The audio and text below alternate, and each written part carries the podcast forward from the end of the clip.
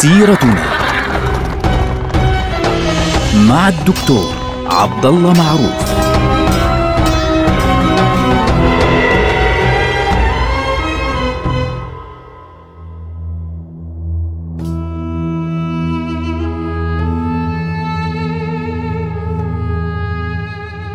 السلام عليكم ورحمة الله وبركاته. سيرتنا سيرة هذه الأمة العظيمة ونحن الآن في عهد الدولة العثمانية. عزل السلطان أحمد الثالث وتولى الأمر من بعده ابن أخيه السلطان محمود الأول ابن السلطان مصطفى الثاني. السلطان محمود الأول تولى الحكم فعليا ما بين العام 1730 حتى عام 1754 للميلاد الموافق ل 1143 حتى 1167 للهجرة يعني نتكلم عن 24 عاما في هذه المرحلة استلم السلطان محمود الأول الحكم وكان ضعيفا في بداية حكمه وفي أغلب أيام حكمه على فكرة يعني لم يكن له إلا الاسم في آه، بداية الحكم. كان النفوذ في ذلك الوقت لرجل اسمه باترونا خليل يعني رجل صدر أعظم كان مسؤولا عن آه، أمور الدولة وكان هذا الرجل يتحرك بكل قوته وبكل حرية في الدولة وكان مستبدا فعليا.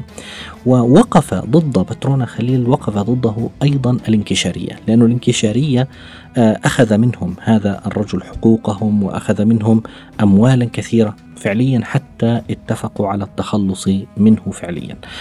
بعد أن قضي على هذا الرجل بدأ الحكم فعليا آه، بيد السلطان محمود الأول إلى حد ما طبعا مع اختلاف شديد بينه وبين الانكشارية من ناحية إلى أخرى.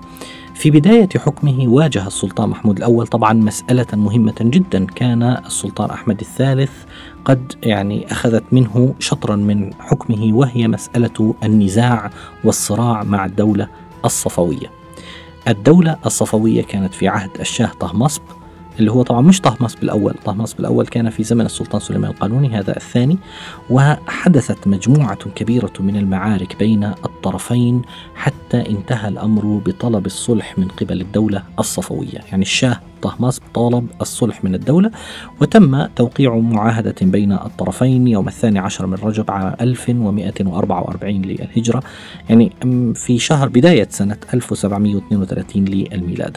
كل هذا الاتفاق كان ينص بالدرجة الأولى على أن تترك الدولة الصفوية المدن التي أخذتها من الدولة العثمانية باستثناء بعض المدن على سبيل المثال تبريز. كان المفترض أن تبقى بيد الدولة الصفوية. آه، همذان كان يفترض أن تبقى بيد الدولة الصفوية.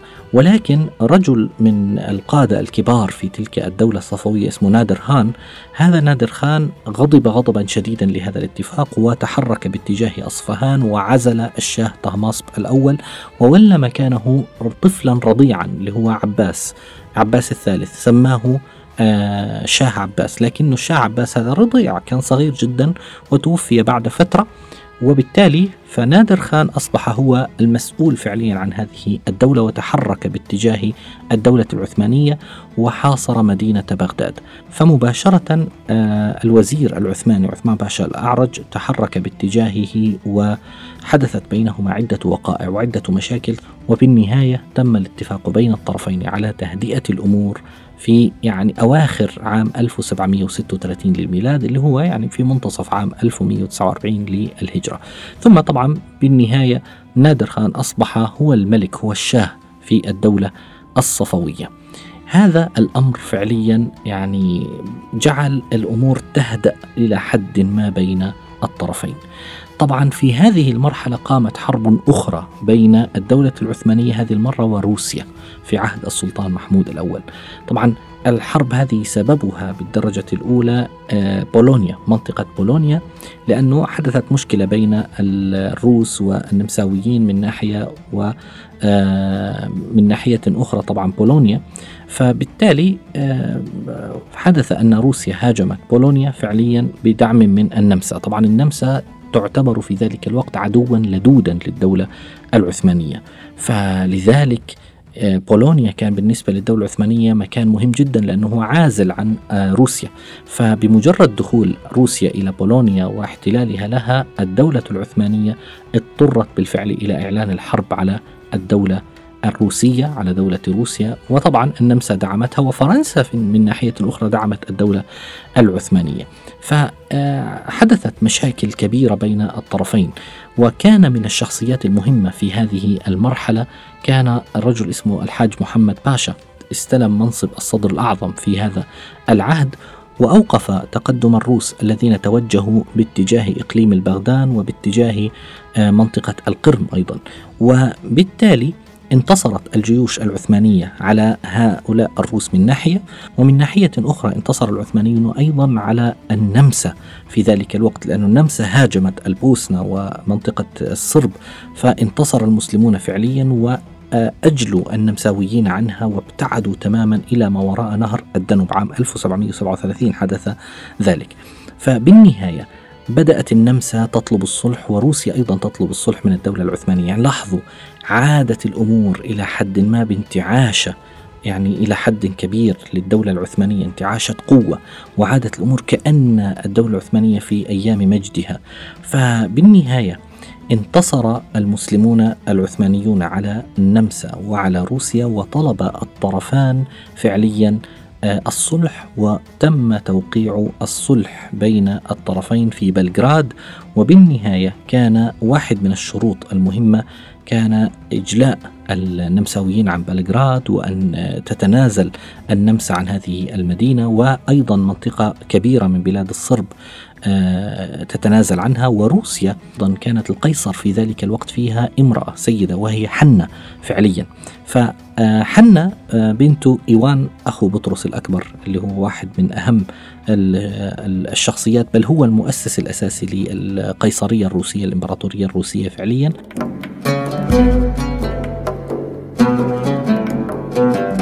حنة اتفقت مع الدولة العثمانية وتعهدت لها بأن تعيد أغلب المناطق التي أخذتها في آه، مناطق البحر الأسود وأن لا تنشئ سفنا حربية أو تجارية في البحر الأسود وتدخلها وأن تكون تجارتها من خلال مراكب أجنبية غير روسية. لاحظوا ممنوع تتقدم روسيا في داخل البحر الأسود. هكذا كانت الفكرة.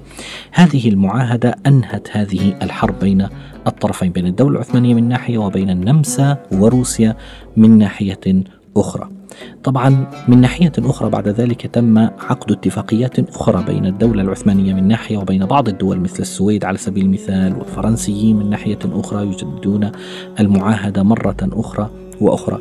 الذي يهمنا في هذا الموضوع إنه في نهاية عهد شارل السادس إمبراطور النمسا الذي توفي في عام 1740 يعني تحديدا بشهر أكتوبر 10 في عام 1740 تولت الحكم من بعده ابنته ماري تيريزا. طبعا ماريا تيريزا هي شخصية مهمة جدا، على فكرة ماريا تيريزا آه تسمى في ذلك الوقت تسمى حماة أوروبا. هي شخصية مهمة جدا. هي تزوجت برجل اسمه الدوك ديلورين آه، في سنة 1736 كانت آه، زواجها. وهذه المرأة ولدت فعليا عددا كبيرا من البنات. يقال إنه عددهم 16 بنت زوجت أغلبهم للأمراء الأوروبيين والملوك الأوروبيين. لذلك يقال لها حماة أوروبا. واحدة من أهم البنات الذين ولدوا لماريا تيريزا وزوجتهم للملوك كانت ماري أنطوانيت السيدة المشهورة أو الملكة المشهورة آخر ملكات فرنسا قبل الثورة الفرنسية. ولدت لماري تيريزا. فماري تيريزا حماة أوروبا إن صح التعبير تولت الحكم في النمسا. طبعا فرنسا مباشرة حاولت أن تستدرج العثمانيين لكي يقوموا بحرب ويعلنوا حربا ضد النمسا. لأنه حرب شهيرة حدثت في ذلك الوقت بين فرنسا والنمسا. تحاول من خلالها فرنسا أن تقضي على الإمبراطورية النمساوية وآل هابسبورغ الذين كانوا يحكمون في ذلك الوقت في النمسا وحاولت بكل قوتها فرنسا أن تدخل الدولة العثمانية معها في ذلك الوقت في هذه الحرب. لكن الدولة العثمانية رفضت ذلك رفضا قاطعا وبالتالي التفت السلطان محمود الأول إلى آه، يعني إدارة شؤون البلاد الداخلية. أفضل بالنسبة له كانت الأمور أفضل من الدخول في حرب ضد آه هذه البلاد ضد النمسا مرة أخرى. وبقيت الأمور على ذلك حتى توفي السلطان محمود الأول وعمره ستون عاما. في عام 1754 تحديدا يوم الثالث عشر من شهر ديسمبر 12 الذي يوافق في ذلك الوقت السابع والعشرين من صفر عام 1168 للهجرة.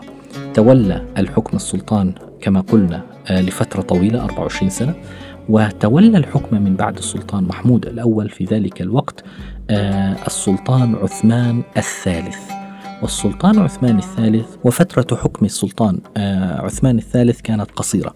يعني بنحكي ثلاث سنوات فقط من 1754 ل 1757 للميلاد الموافق 1167 إلى 1170 هذا الرجل السلطان عثمان الثالث فترة حكمه كانت قصيرة لكن في حكمه القصير هذا هناك قصة لطيفة يعني معروفة في بداية حكمه. آه تقول إنه في بداية حكمه تم تعيين آه، صدر أعظم مهم اسمه نشانجي علي باشا. وهذا علي باشا كان آه، يعني السلطان كان مقتنع فيه جدا. فبالتالي هذا الرجل تحرك ضد الأهالي وظلم الناس بشكل كبير جدا. فالسلطان يعني كان لا يسمع الأخبار. ولكن السلطان بعد ذلك بدأت تصله أخبار من الناس من بعض الناس إنه والله الشعب يضج من ظلم هذا الرجل. فماذا فعل؟ كان له عادة عجيبة. يذكرنا في آه، أيام عمر بن الخطاب رضي الله عنه أنه كان يتجول ليلا في شوارع إسطنبول وأزقتها متنكرا يعني يتفقد أحوال الناس ليلا. فسمع ما يقول الناس فعليا عن مظالم الوزير نيشانجي علي باشا. مباشرة بعد أن تأكد بنفسه من هذه الاتهامات أمر بقتل الصدر الأعظم.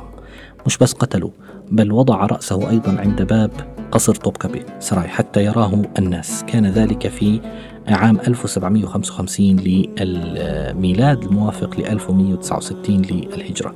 طبعا هذا الأمر جعل السلطان محبوبا للناس لكن فترة حكمه كما قلنا كانت فترة قصيرة جدا يدوب ثلاث سنوات توفي في نهايتها السلطان عثمان الثالث يوم السادس عشر من صفر من عام 1171 للهجرة الموافق للثلاثين من أكتوبر عام 1757 للميلاد. نلقاكم على خير والسلام عليكم.